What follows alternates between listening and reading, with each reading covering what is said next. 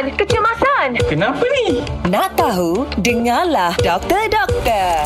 Doktor. Ya, Syah. Ah, ni saya ada yang tanya ni saya pendengar kita lah dia kata ah, dia tanya apa kesan jika seseorang selalu muntah darah adakah membahaya untuk kesihatan apa penyebab berlakunya muntah darah ni doktor ha Okey, terima kasih kepada Syah, terima kasih kepada Isa dan juga semua pendengar gegar pilihan nombor satu Pantai Timur. Okey, kalau dikaitkan ataupun ditanyakan oleh pendengar ataupun pesakit yang datang jumpa doktor mengatakan dia ada muntah darah. Yang pertamanya doktor akan kenal pasti sama ada dia betul muntah darah ataupun batuk berdarah. Batuk berdarah kalau dia tidak batuk dia keluarkan kehok berdarah. Kenapa Mm. kita nak kenal pasti? Sebab punca dia berlainan. Mm-mm. Okey, dalam bahasa perubatan, muntah darah kita kenali sebagai hematemesis. Di mana punca pendarahan tu melalui uh, terhasil daripada salur pemakanan dia daripada esophagus, perut, duodenum dan usus. Hmm. Kalau dia batuk berdarah kita kenali sebagai hemoptysis ataupun kohok dia ada darah, Mhm. dia uh, darah tu mungkin berpunca daripada hidung, daripada uh, apa trachea, bronchus, bronchiol dan paru-paru lah.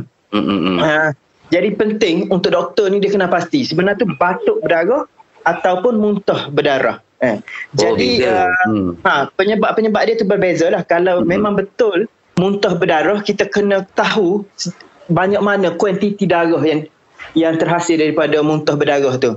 Kalau Hmm, sikit hmm, mungkin tak ada masalah, mungkin luka biasa. Tapi kalau, Kalau- banyak, dah. kalau sejak doktor sejak sejak air tu banyak tu Ya tu Ah, banyak memang tu. ada possibility ya. Kalau sejak tu maksudnya dia kemungkinan kena uh, sat, lebih daripada satu liter biasanya dia kehilangan darah yang banyak lah. Jadi Hmm. tekanan darah jadi rendah. Kadang-kadang kita pesakit ni Kita kena kena pasti Kita sendiri kena detect dulu Kadang-kadang bila kita panik Kita jumpa Hmm. doktor Kita tahu Saya muntah darah oh, Saya muntah Hmm. banyak Padahal darah daripada tekak eh. Betul betul Betul. Ha, kadang-kadang air sirap kan. eh. Air sirap kalau minum air sirap. Air sirap tu pun lah doktor weh Ah.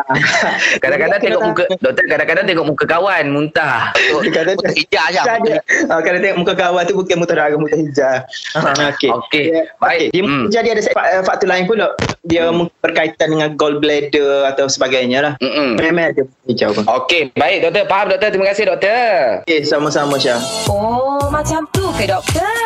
Nak tahu lagi tentang kesihatan? Dengarkan di Gekar Pagi setiap Ahad hingga Kamis pada pukul 7.20 pagi bersama Syah dan Izzet.